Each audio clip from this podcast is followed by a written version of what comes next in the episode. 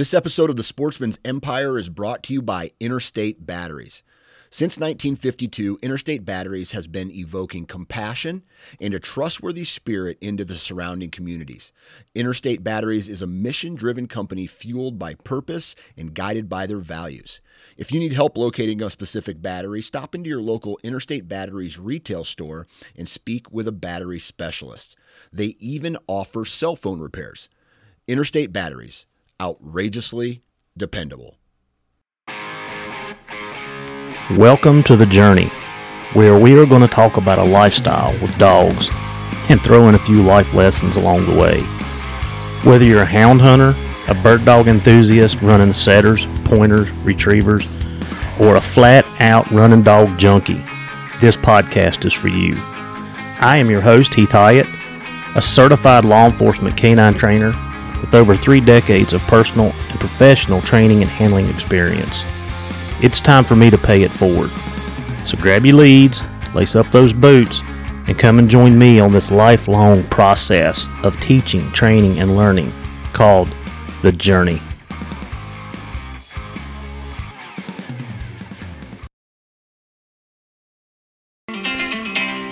Do you like to be outdoors like I do? Hunting, fishing, hiking? If so, OnX is the app for you. I've been a loyal OnX user since 2013. It's the one app I can honestly say I use daily. While hunting, I know where I'm at at all times. I mark trails, feeding, bedding areas, and the list goes on. When I'm traveling, I use it to pre scout all the new places that I'm blessed to hunt. While out west hiking Yellowstone, I knew exactly where every trail went and the difficulty of each one. And here's a secret I even use it to mark my favorite fishing spots. It's been a game changer at work. I've used it numerous times to get in touch with property owners. I even landed MedFlight one time in the middle of nowhere using the GPS coordinates. OnX has so many great features and tools, you can literally use it for everything. It is by far the best mapping app on the market. And hey, it's Houndsman XP approved. So get started with OnX today using HXP20 and know where you stand.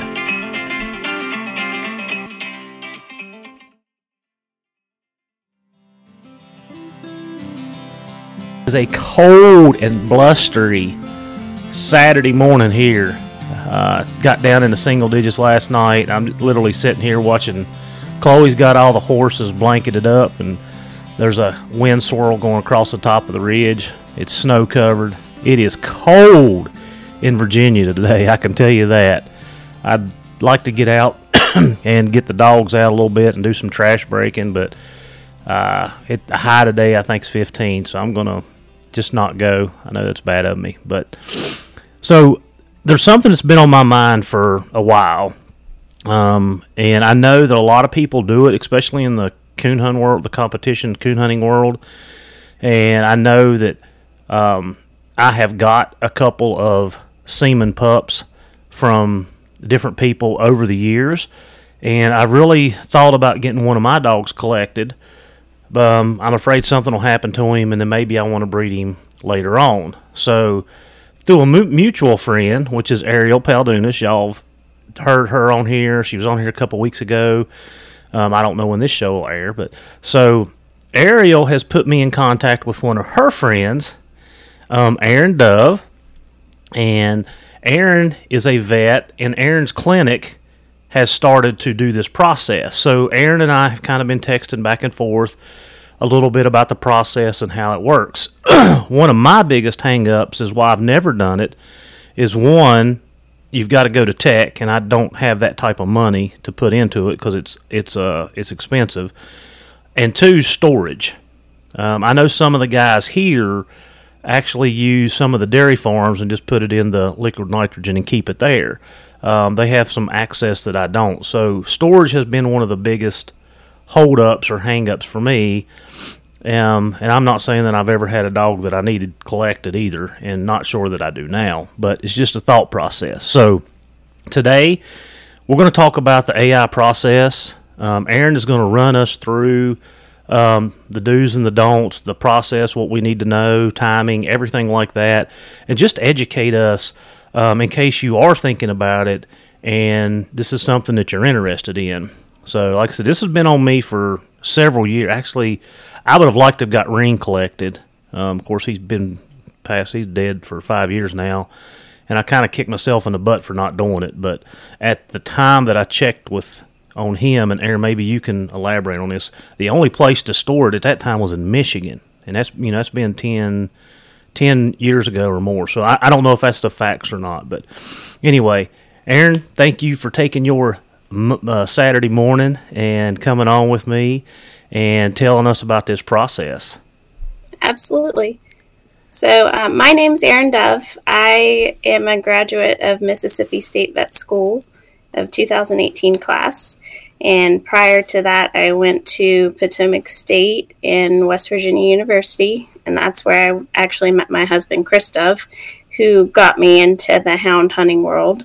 Um, I really didn't have any background in hounds before then, and then met him and went hunting with him and fell in love with it. So that's kind of how I got started. But um, yeah, I guess today we're going to kind of touch on one collection and then two, like using your frozen semen and how to best do that, because I think that's a pretty important thing as well. So um, go ahead.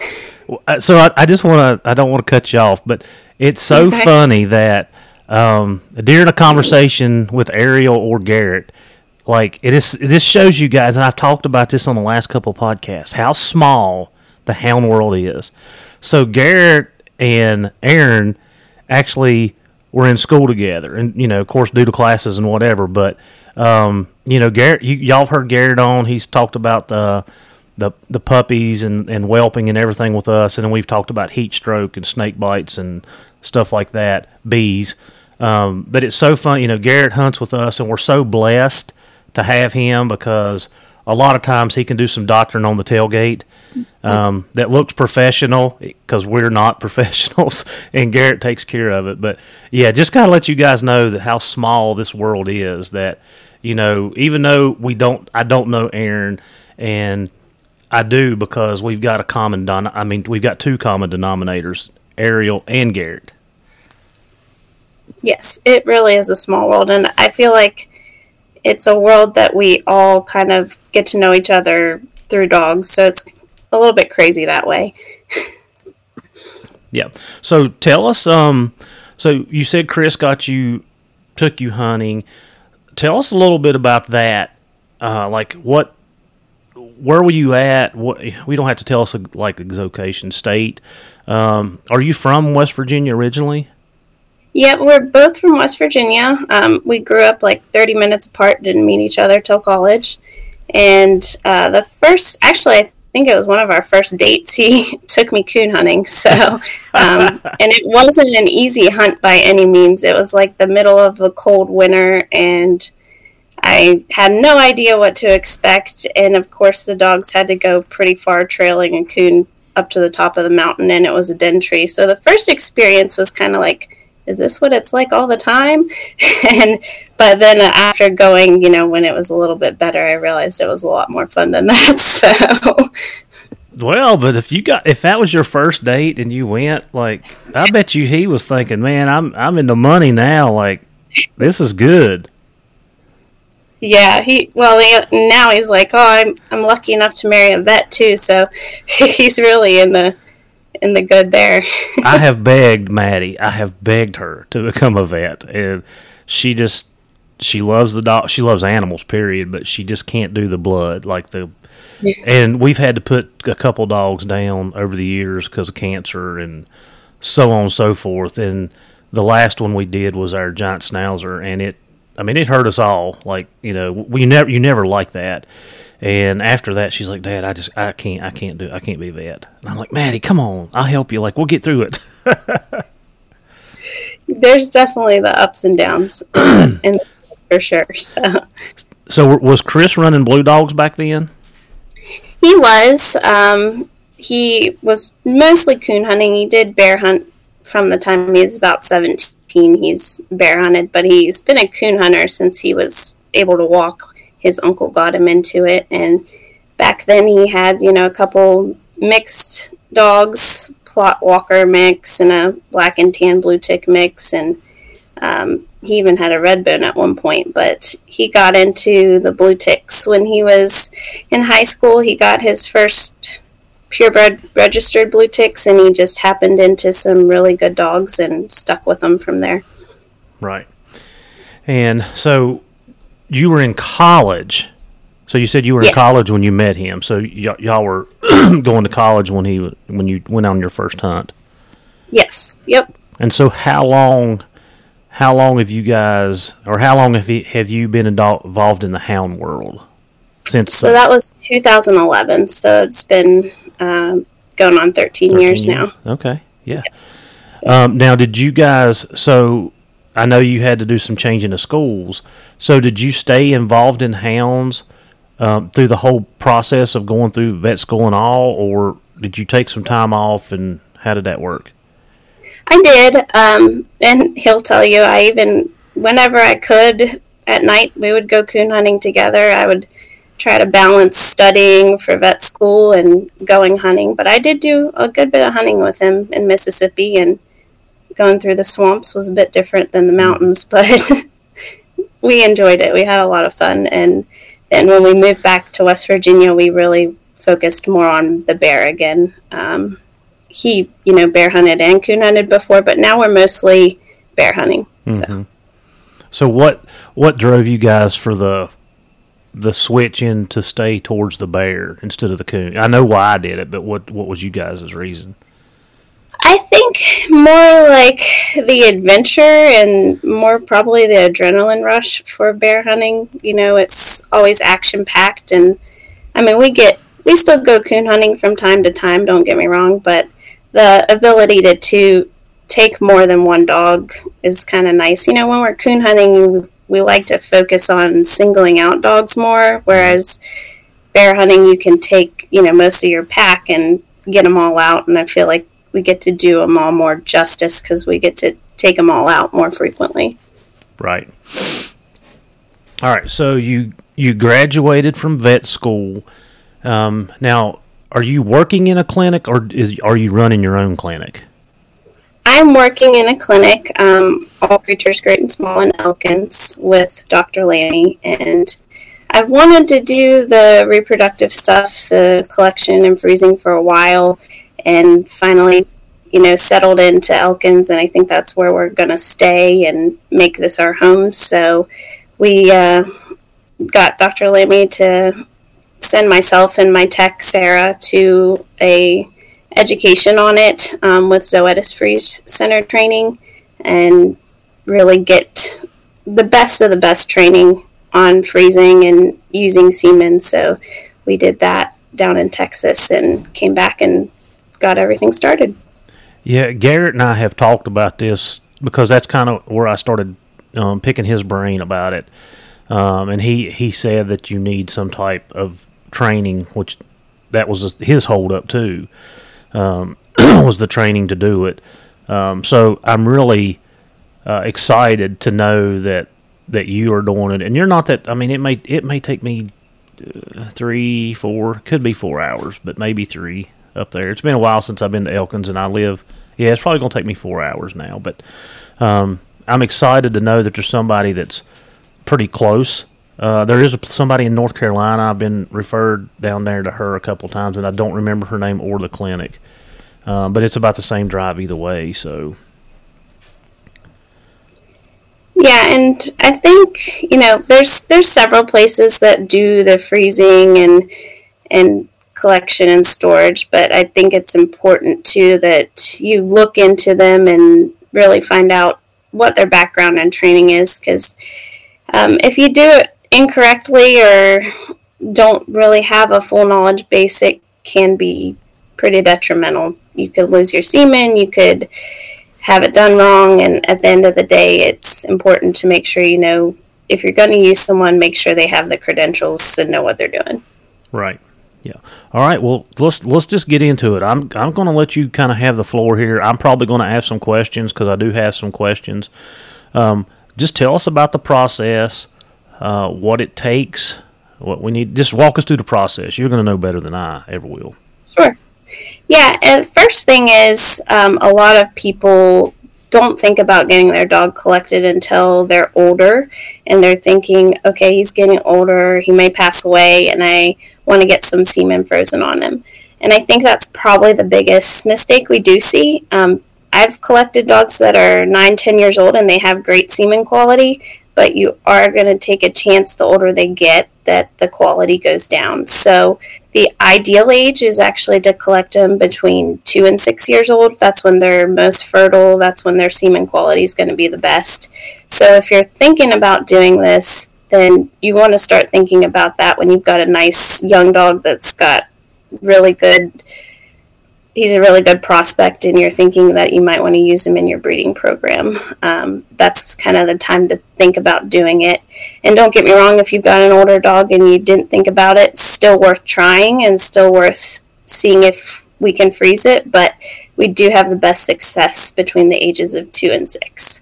Um, as far as the process goes, you we bring the dog in um, and collect them. And the best way to do that is if we do have a female in heat um, to collect them off of. Uh, that gives them a little bit better sample.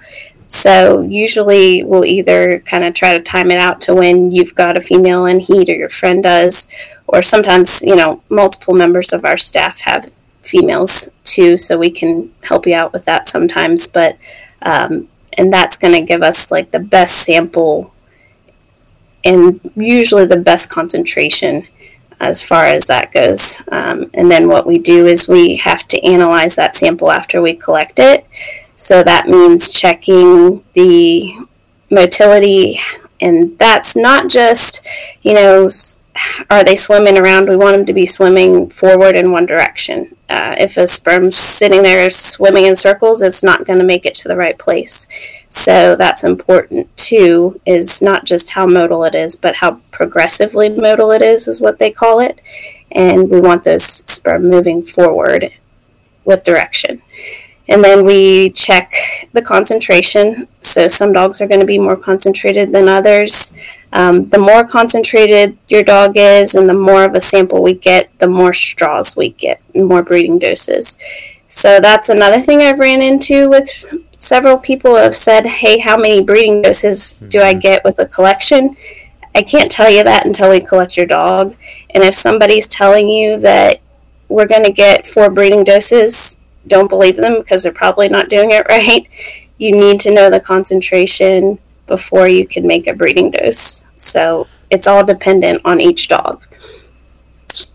So let me I just want to ask a, quick question about that. So what is let's say that my dog is in tip top shape. He I get you between 2 and 6 years old. Um, on a normal collection, what how many do and, and I know you can't say because each dog's different, but what would be an average? How many breedings would I get um, for one collection? Yeah, average, and and that's for like your average size hound. Um, we're probably going to get anywhere from three to five, three to seven breedings. Mm-hmm. Um, so usually on the average, they're two straws as a breeding dose.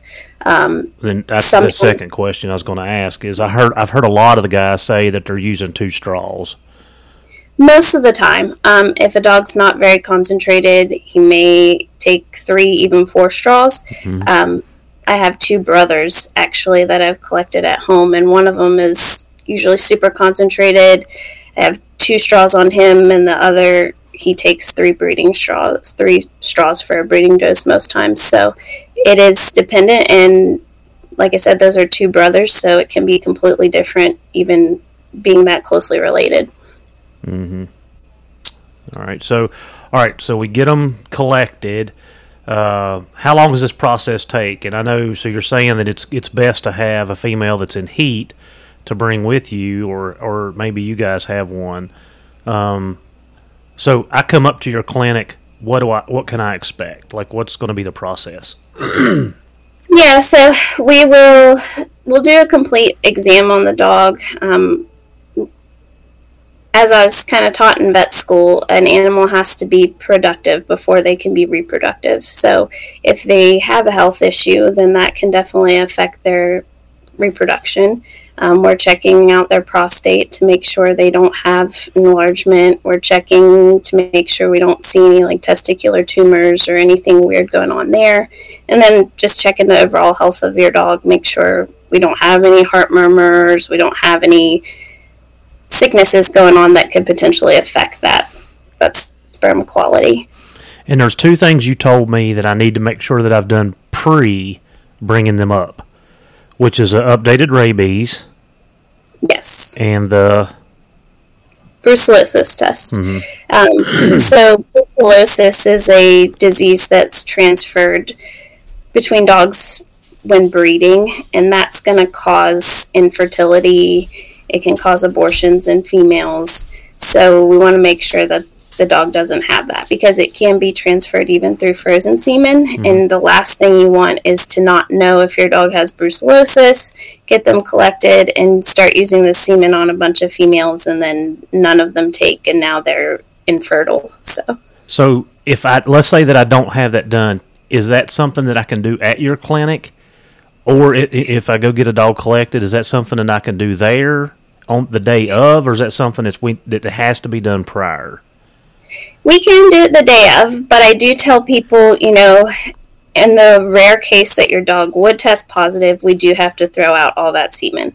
So you're still paying for the freeze and everything, and then it all gets thrown out. So I usually recommend you do it prior with your local vet, and mm-hmm. they can send those tests out easily. Usually we get results back in three to seven days. And that way you know it's negative and you're not taking that risk. Like I said, it's not a super common thing to see in dogs, but it does happen. And I would hate for someone to spend all of that money and then it be positive and we have to throw it all out. Right. Okay. All right. So I'm up there and is this a 30 minute process? Is this a, an hour process? Like what, what are you looking at yeah. time wise?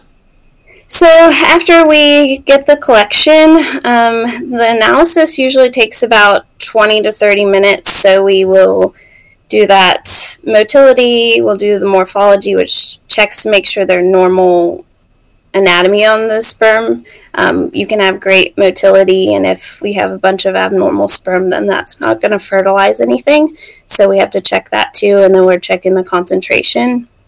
And um, at that point, you know, we're done the initial analysis um, and we have to equilibrate that semen, which means kind of start to bring it temperature down slowly.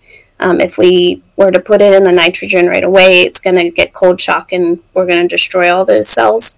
So that process takes about three to four hours. But after that initial 30 minutes, evaluation, which we give you that initial evaluation, then you get to go home.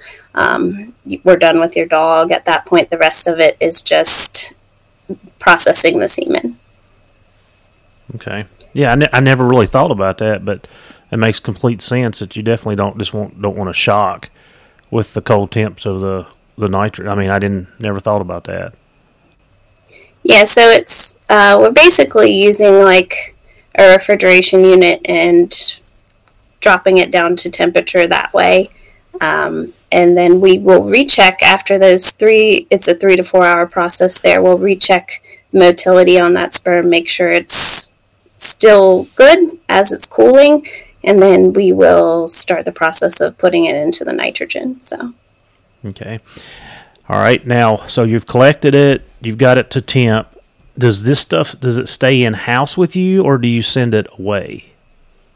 So we will go ahead and freeze it, and then we'll usually we have at least a partial straw, so one that didn't get filled all the way, and that's the one we're going to pull out, thaw out, and see how it froze.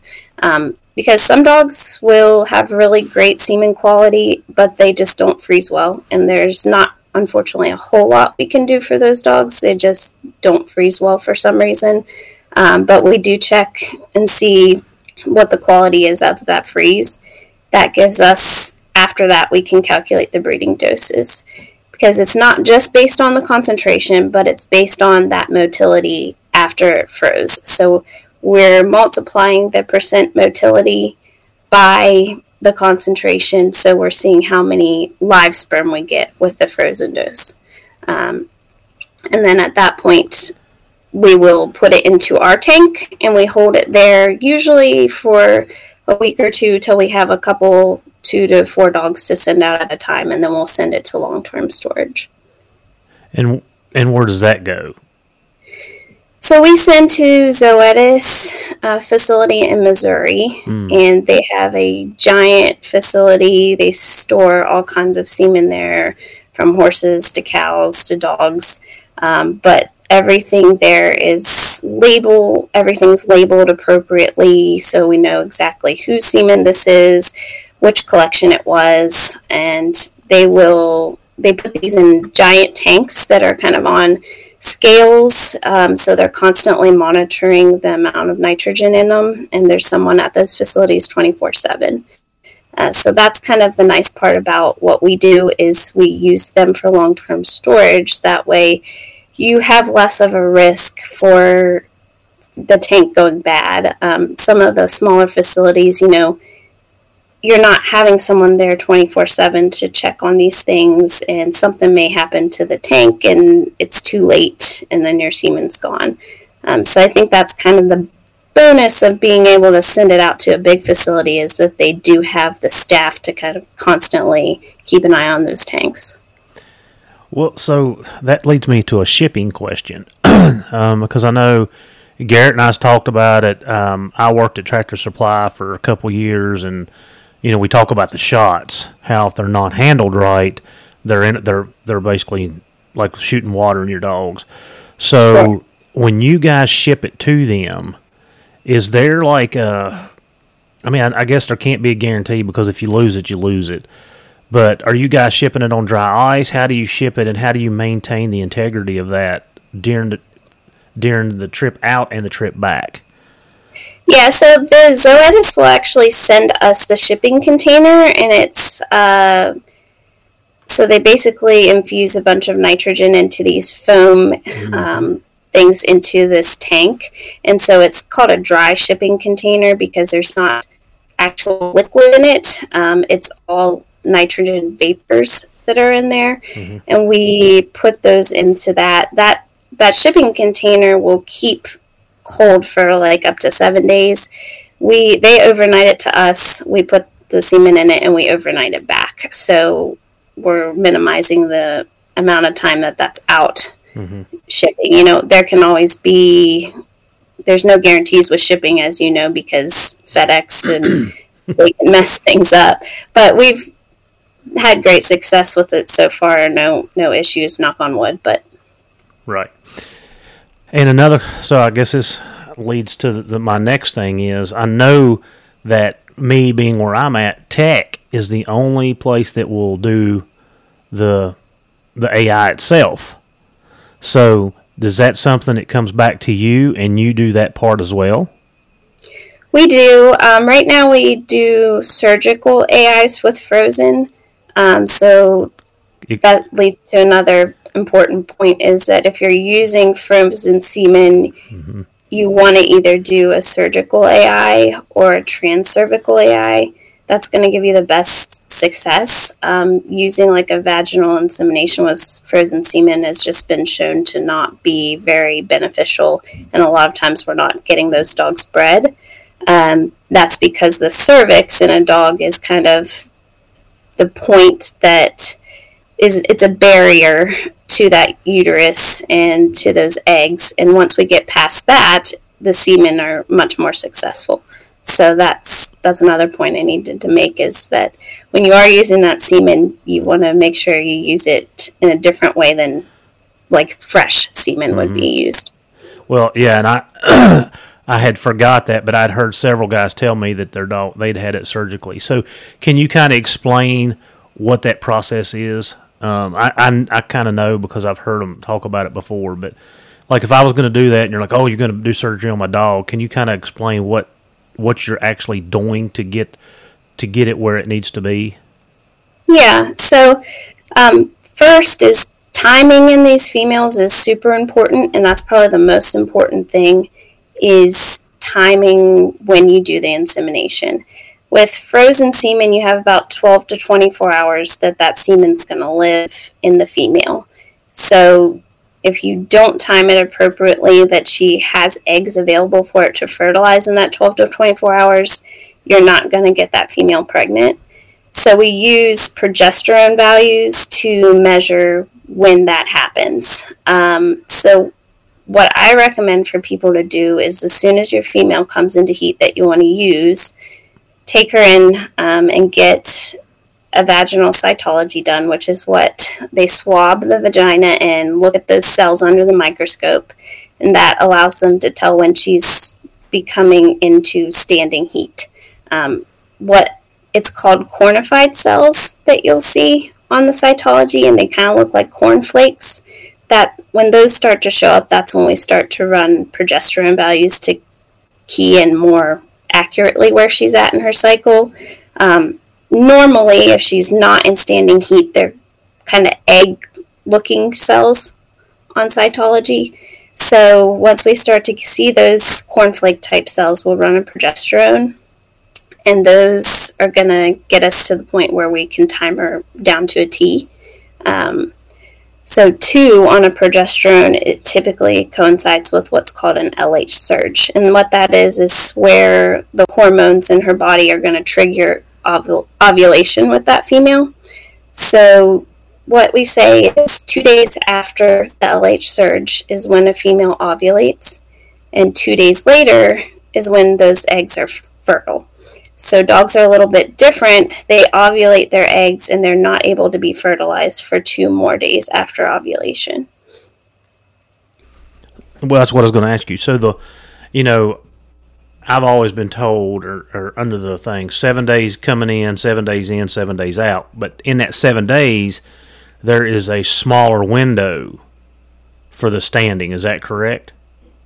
Right. And every female's different. Um, there are some females that are ready to breed that are actually hitting their LH surge like three or four days into the heat cycle. Um, so when it comes down to using frozen, I always err on the side of caution, and that's why I tell you to bring your female in and start getting those tests run as soon as possible because we don't want to miss that. Mm-hmm. Um, yeah, seven days is probably the average, but like I said, I've had some females that um, when we did reproductive work at the last clinic I worked at, um, we had one female I think was like 28 days into her cycle before she was ready to actually breed. So everyone can be different, um, and that that helps us kind of pinpoint everything down with those progesterones. So let's say that I cannot, I can't, I can't get to the vet to have her checked when I get up there, is that something you guys do also, or I have to request it to make sure that we're not wasting that straw? Yeah, and we actually can board dogs. So some people will ask us if they're going to use frozen semen to keep the dog, run those progesterones on them, and they'll stay with us until they're ready to be bred. Um, because if you're living far away, it's not really practical for you to come up here every day and get those run. Um, so we do do that too. Right, I get it. and then, so I, I want to go back to the collection part because as you're talking, like um, my brain's kind of in spin mode. How many times, like, does people get their dogs collected multiple times, or is this like a mostly people do one time thing? How does that work? Yeah, um, they definitely do multiple times. And for us, you know, the first collection is full price because we're doing a lot. There's a lot of paperwork involved with that and sending it out and everything there. And then any subsequent collections we do at half price, um, so that you those straws will all be added to your straws at the storage facility. Mm-hmm. Um, so yeah, you definitely can. Um, sometimes, you know, sometimes people only want to have a few breedings on their dog and that's all they want so they'll just do one collection but some people want to have a bunch of breedings available and then they'll do multiple collections and you know, and I know we get into the genetics part of it, but I, I've got to ask this question since you're the professional. a lot of people feel like when you go to semen dogs, you're not getting the same. And when you start asking them, well, why do you think that? It's the same genetics, it's the same DNA. They really can't give you an answer. And I do know that uh, one of the semen dogs that I had, um, I was not happy with at all. Which you know, it, it could have just been the dog. It, you know, it could have just been that's the way it is. so, what have, have you actually bred yours this way, and what is your thoughts on that? Um. Well, all of it's kind of you know depends what genetics you get in that collection, but um, it's not really any different than a live breeding would be. Mm-hmm. It's all randomized, um, so I can't say that it would be any different. Maybe that dog's just not as good of a reproducer as we hoped. Um, I think that probably happens more often than not. It may be a great dog and it just doesn't reproduce as well. And we've got frozen semen on it because it was a great dog, but it doesn't seem like genetically it's reproducing as well. It shouldn't have anything to do with whether it's frozen or not. It's all the same chance genetically. Right. all right, Erin, is there is there anything we've left off? Is there anything that that we didn't go over? I know I was kind of asking some questions in there and may have thrown you off a little bit. Um, yeah, just to touch base back on the timing on the surgical AI and stuff. Um, so when you do get it down to when the female's actually ovulated and when we've we're a couple days after ovulation, um, we'll typically schedule those dogs for surgical ex- insemination the sixth day after the LH surge.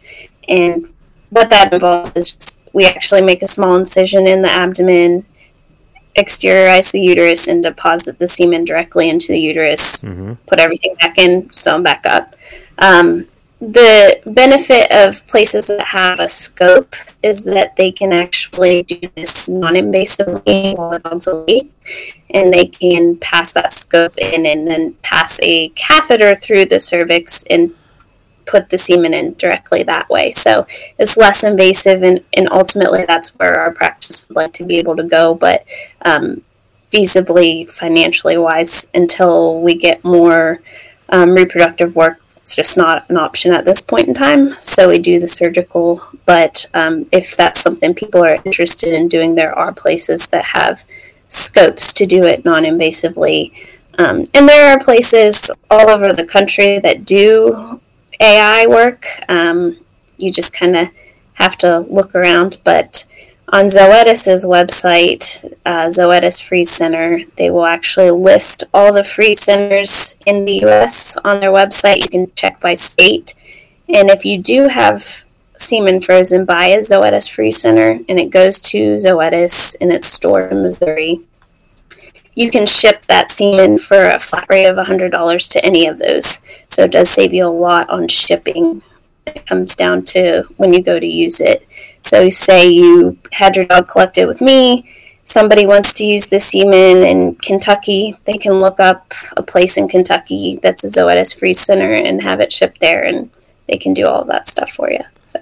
So, just for the listener, will you spell Zoetis so we can, if they want to look sure. it up, they're typing it incorrectly?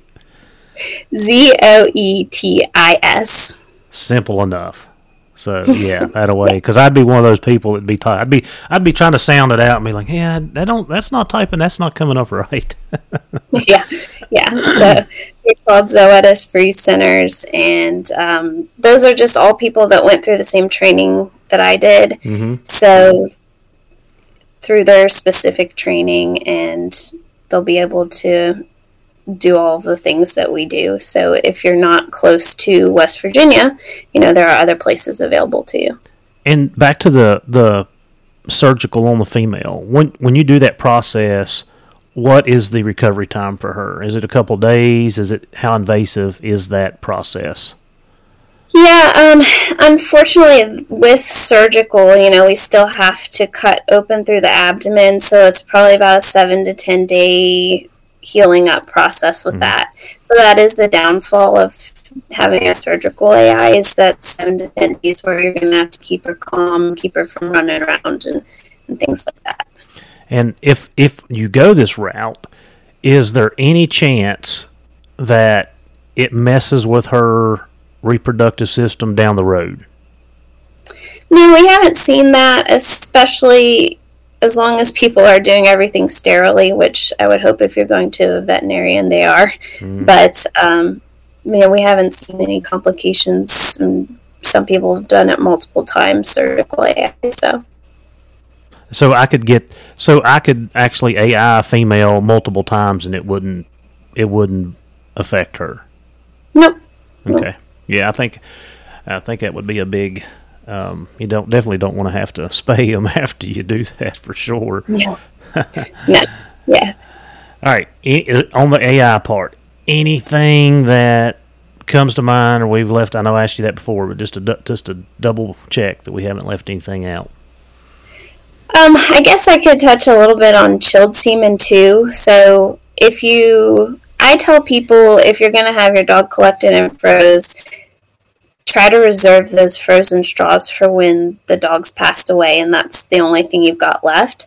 Um, or, you know, they're not fertile anymore and that's all you've got left because you can have semen collected, fresh semen, and say you've got a female across the country, someone wants to breed to your dog, you can get it collected, and it's called fresh chilled, where we don't freeze it, but we chill it, we send it directly to them. That semen's going to last for five to seven days, so um, that's a better option for if your male's still fertile and around to ship that out because they can actually use that vaginally AIing and it's a lot less invasive and you're going to have a better success rate and less money involved than in a frozen semen.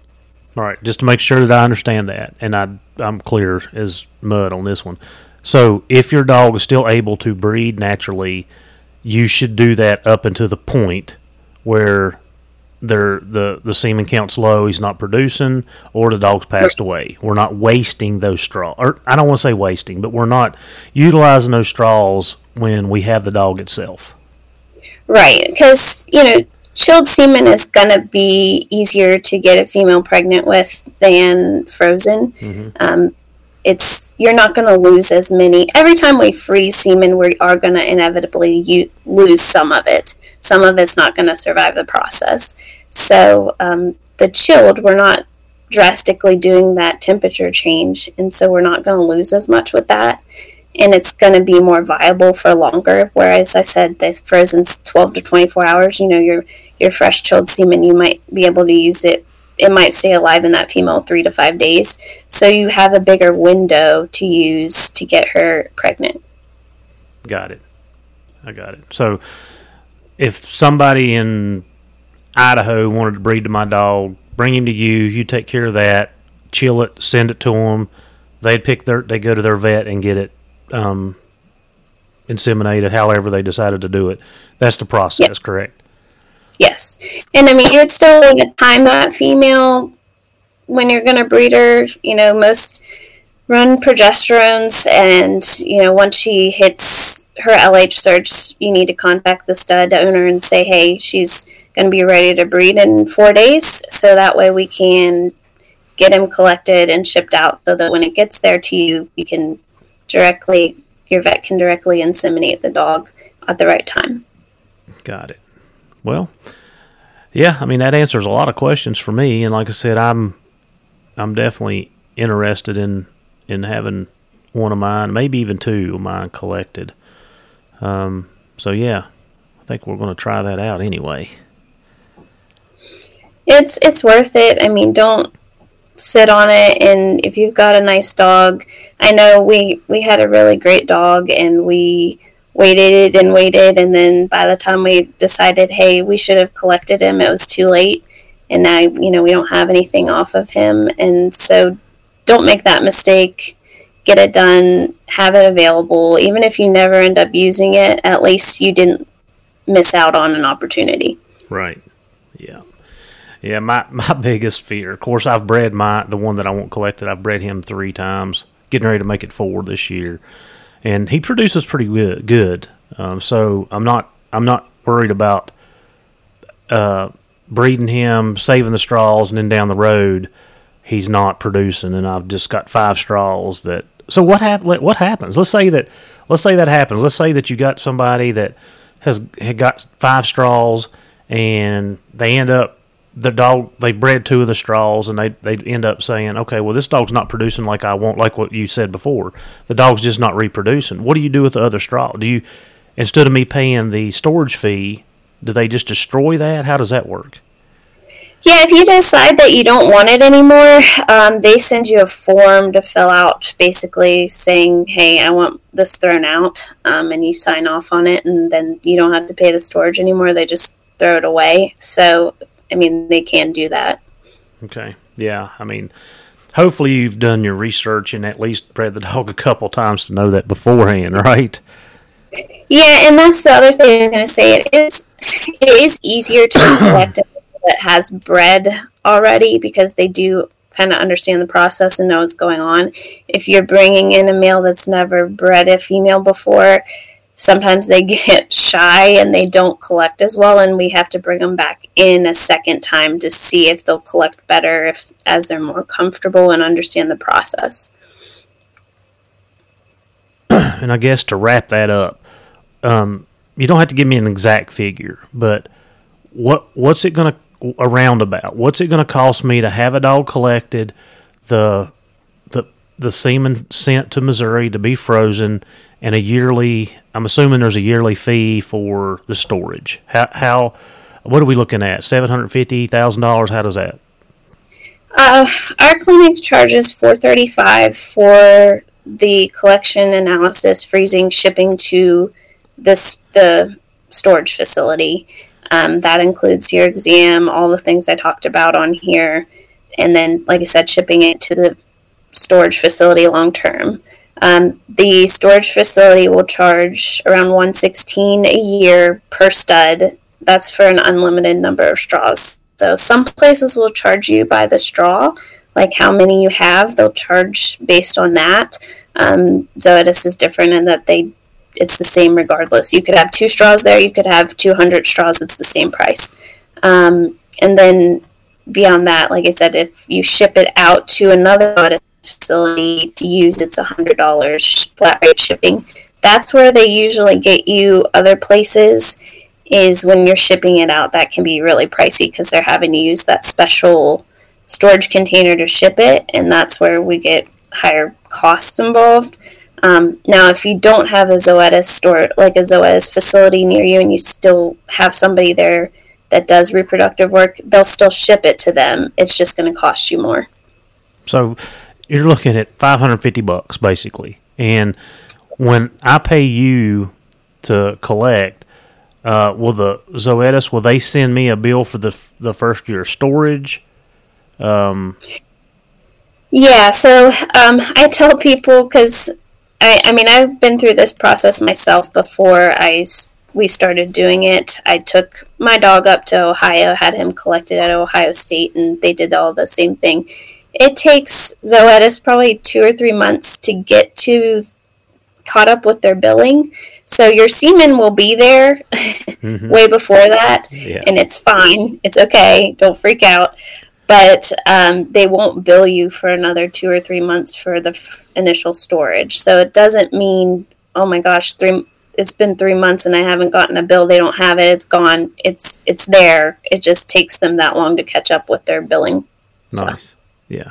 I mean, for, so for me, in what I had imagined it was going to cost is way less than what it. I mean, it's way less than what I imagined it was going to be and every place is going to be different. Um, we're you know we're in rural West Virginia, so we kind of price according to our clientele too. Mm-hmm. Um, you know, if you're going out to Virginia Tech or in mm-hmm. the city or something, you're to probably pay close to a thousand for all of that. It's fifteen hundred dollars. Um, yep. Yeah. Because they so. have to do every other test on your dog before you can have it done. So yeah, because that's like I said, that's been a um, one of the reasons I haven't done it because I thought that was extremely high at the time. and then um, you know you'll have the brucellosis cost involved too, Mm-hmm. which it, it usually runs around like a hundred to hundred twenty dollars to send that off to the lab. But um, that it's really in the grand scheme of things, if you've got a good dog, it's it's worth it. Um, in that that regard, so Yeah. Well. Well, let's talk some dogs then. let's talk about those blue dogs. I see Ari- I, I will tell you. I don't. I don't know if um uh, if Ariel said anything or not, but the Willy dog that she has. Um, and I know he come out of Ohio, correct? Kentucky. Kentucky. Yep. He- Willie and Ledoux. Is Yes. that right? Yep. Brothers. Um, yeah. Th- they they are put up right. Uh, I like the way they're built. They're good. They've got good legs underneath them. They're not a heavy made hound. Um, they're you know their chest and and mid is is not f- floppy and you know lo- what what you see like they're put up good they have good feet on them good length to them um, i really like the and i told ariel here when she was here a couple you know last month um, the color of willie reminds me of a lot of the cameron dogs that i had. Um, they, they was really dark had the dark rich blue to them the good mahogany over the eyes um, had a lot of the color that that, that my Cameron dogs had. Yeah, those um, we had a brother to the Willie and Ledoux named Crook. Um, our friend has him now, Bradley, but um, he um, they came out of Kentucky and from a guy who Greg Sumter. He breeds a heavy Smoky River line of blue ticks, but I've been really impressed with that litter. I mean, we we had all three males from the litter between Ariel and and ourselves, um, and they've just done great. I mean, Greg breeds coon dogs, but inadvertently, they're really good bear dogs too. So Well, the Smoky River line has produced some great bear dogs throughout the years. yeah, and, and that's kind of what we primarily I've bred off of the Smoky River lines. Um, that's kind of what suited us the best.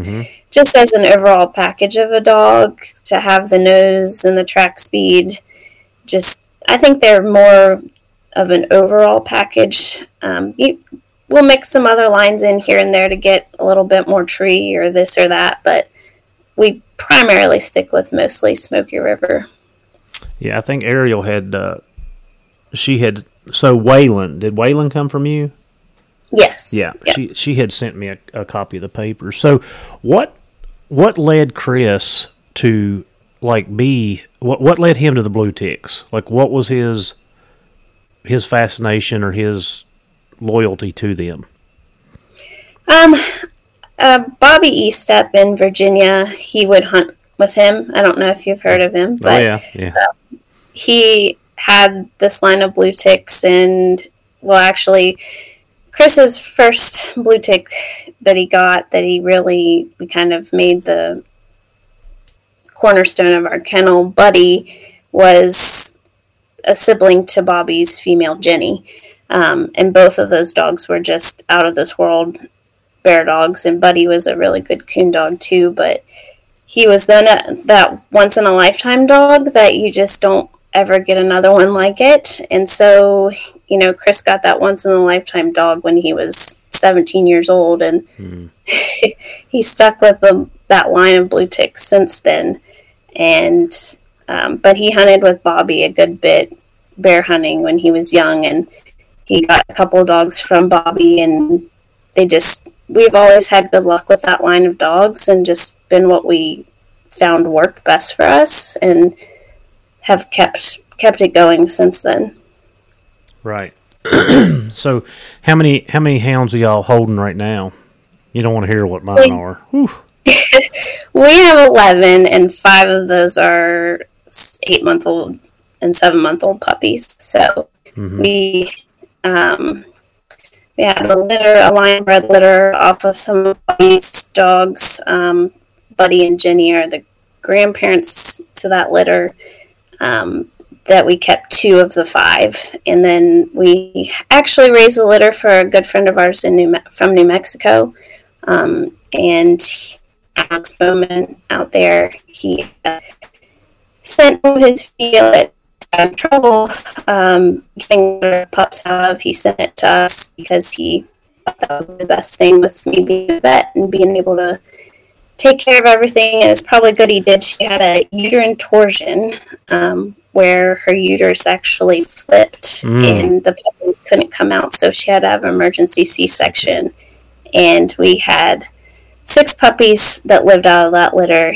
He took three of them. We took three of them. So we've got three, three of those. Those are um, heavy Buzz Anderson Mm-hmm. breed. Yeah. Yeah, I know that uh, when you talk about Bobby, um, they bred a lot of the hammer lines back into that too, um, with some some of that breeding. So that they seem to. I knew some guys way back that had some of that, some of those crosses. So that's kind of interesting. I hadn't heard Bobby's name in a while, so that's kind of interesting that you you said that. Yeah, his, um, his son Tommy still has some of Tommy, yeah, old mhm. ones. Yep, um, and we're we're still close with them.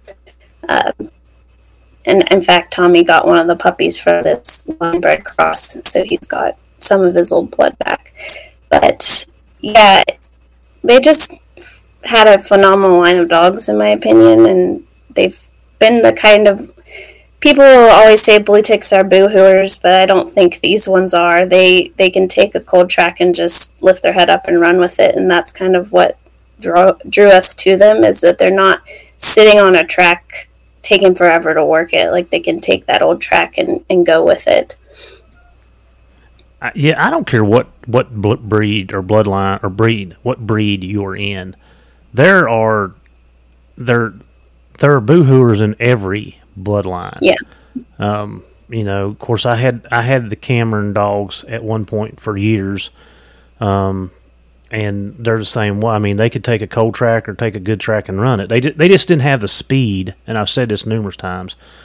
They caught as many bear as my other dogs, but where my Walker dogs, uh, Ring and Smokey and Sam, flat out run one down in in an hour. You know, it took Bell and Clyde an hour and a half, two hours. To, I mean, so you know, you're just looking at a difference in speed. The, uh, the dogs Yeah. treat bear like they treat a lot of bear, and they trailed Clyde, which was my male dog. Um, and I've said this: Clyde has been he was he's been the coldest nosed dog that I've owned, and I've had some dogs that could flat out trail, and Clyde could out trail them, and you know Cameron dog, blue dog, and I wished that I wished and when actually this is what that's kind of funny that this has come up because it just dawned on me. The AI process started when I had the Cameron dogs and that I wanted to have Clyde collected, and I did not. He and he ended up getting um, taking an injury at six years. He he stayed beat up, like had way too much hind end about him. He stayed beat up, and at six years old, he got his intestines tore. So the vet went in, sewed him up, and you know, even though I was keeping him in the house, I was keeping him in the basement. He ended up actually doing something to cause it to a pinhole, and we didn't know, and he ended up dying from that at six years old. Now Belle lived till she was twelve, but I never could find a dog that suited me like Clyde to breed Belle back to. Um, and of course, in, in at this time, I'm I'm still hunting my Walker dogs. I had a, I had a uh, a couple English dogs from an, an old guy that hunts here who's who's passed away. So it wasn't a priority, but it was always in the back of my mind, and that actually started with Clyde. So that's I mean, that's kind of crazy that we're having this conversation, and that's kind of just smacking me in the face that that's how far back it's been, and that's been so Clyde or Bale died in 2013, 14. Uh, she was born in two. Yeah, so she she was 12. So she'd have, she'd have died in 2012. Thir- yeah, 12. Um, and then Clyde died. She was 12 years old, and Clyde Clyde had died several years before that. So that was a mistake that I made. If I had that to do over, I would still have some of that Cameron blood in my in my pack today, and I just don't have it. Yeah, and back to like the track dogs, I think sometimes it's not a matter of if they have the speed, but if they have the brain to move a track. And I mm-hmm. think that's kind of sometimes what really allows them to move a cold track with speed is more brains than the speed itself. Because I've seen some dogs that you know I've watched them run and they're fast dogs, but they just didn't have the brain to really work that old track. And and we've we've tried some different lines of dogs and different blue ticks that we've seen that with. And I mean, I've seen walker dogs with cold noses. People always are saying walker dogs are hot nosed. I've seen some good cold nosed walker dogs. It's just all dependent on the line, and there's something in each breed for everyone, and there's good and bad in every single breed. So, Yeah, yeah, it is. So before we wrap this up, what what was your favorite hunt this year?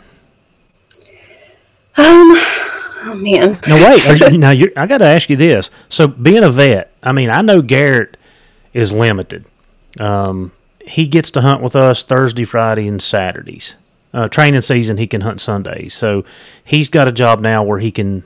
He's got some time off, and that was one of the reasons that he took the job. So you being a vet, like, do you get um, the the amount of hunting in that you that you actually want to do? Uh, no, not as much as I wish I could. Um, and then I had our daughter this year in September, so I didn't get to do near the hunting that I wanted to. I mean, normally I'm out there all. Well, I'll, I'll take a week off in December usually, and I'll be out there with the dogs. I hate sitting in the truck. I have to walk. Um, so it's been this year was kind of hard for me because when I did get to go, I was in the truck with with our daughter, and it was a little bit cabin fever like but um yeah it it does make it harder because we have a lot of bear dogs around our area too so i don't typically get to take a lot of december off because we need help sewing all those dogs up. Um, but yeah i mean i wish i could. Usually i'm off fridays and um, usually saturday and sunday so I, I usually get out on the weekends when i can but this year's been a little bit different with with having a newborn. Um, but I think probably my favorite hunt this year, Ariel, was actually on that hunt, and uh, we we rigged a track, turned loose the dogs, and they ended up treed off of a logging road. Um, and I was able to take our daughter Deanna to her first bear tree. She was only a couple months old, so that was probably my favorite. She she fell asleep at the tree, if you can believe that, with all the dogs barking. But uh, it's that was a special moment. Yes. Well, the first tree always is the first tree. So while we're talking about that, tell me about your first bear tree. Um, that was probably let me see. It was probably back in 2011 or 12 when I went to my first bear tree.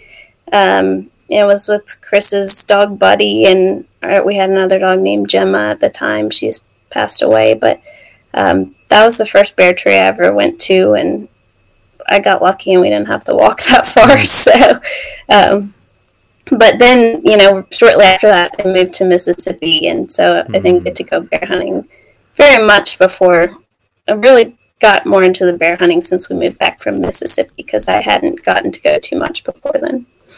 What's your favorite thing about bear hunting?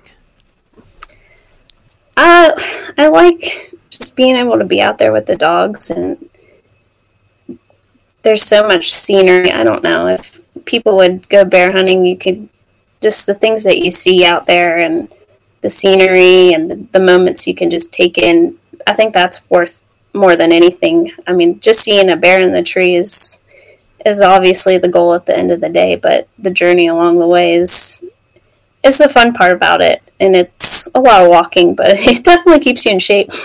Yeah, I mean, and that, and that's one thing people don't realize, and we talked about this on a previous podcast. Uh, it's everything leading up to that to, to, to the tree. Like, yes, that's Yeah. the end goal is for your dogs to be able to, you know, run, trail, tree, bay, the game. But it's you know, it's the whole process. It's the whole, you know, it's and I've this is me. It's taking that puppy from from the right when it's born and spending you know the time with those pups and raising those pups and going from the training process to get them to getting them going and running and getting them running and treeing. And then next thing you know they're catching game by themselves um, that that's my favorite part of it is watching the young dogs mature um, and seeing their abilities and that, that's the thing for me. But yes it's from it's everything from from start to that to that end for me. And like you said, you see country that most people don't see. You're in places that most people don't dare walk. like, you know, we were in a place this year that I I don't know that anybody's climbed up in that mess. Um, I mean, it was a straight straight up rock fate. I mean, it was nothing but rocks and rocks and rocks and rocks, and we literally stair step mountain climbed up the face of this um, place that, that we was treed in, and I mean, people just don't go there. Yeah, bear hunting's it's tough. It'll it'll bring out the grit in you for sure, and that we kind of had a similar experience. You know, when you're talking about seeing your puppies succeed, and those puppies that I talked about, the litter we raised. Um, Chris took them out this December, and he was free casting them, and he called them crazy because they're puppies, but he said they they opened up and he was like uh, i don't know. I don't know what this is. And the old dogs went in there and they opened up and he's like well and they ended up actually finding a bear in a brush pile and, mm. bumping that bear out and treeing it. So that's that's the reward at the end of the day. I mean to take your line of dogs breed them train them and see them do that like that's that's what makes it worth it. Yeah it, it it's very rewarding, um, and it's not for everybody. That's what I guess that comes into play. That it's you know it's not, and it's tough. It is a very very very tough. Um, I, I don't want to call it a hobby. It's it's a tough lifestyle. Let's just put it that way. Yeah, yeah, yeah. Definitely. Well, Erin, I've taken up enough of your time. I really appreciate you running us through this process. Um, like I said, I've had questions I've I've always wanted to know, and I've never really been able to sit down and talk to somebody that you know can give me the straight up information. So hopefully, uh, this spreads out to a lot more people. Um, you know, the coon hunting world does this uh, quite a bit, um, and I know there's big game people that do it but I don't have those contacts or I don't have those people to sit down and talk to. So I really appreciate your time.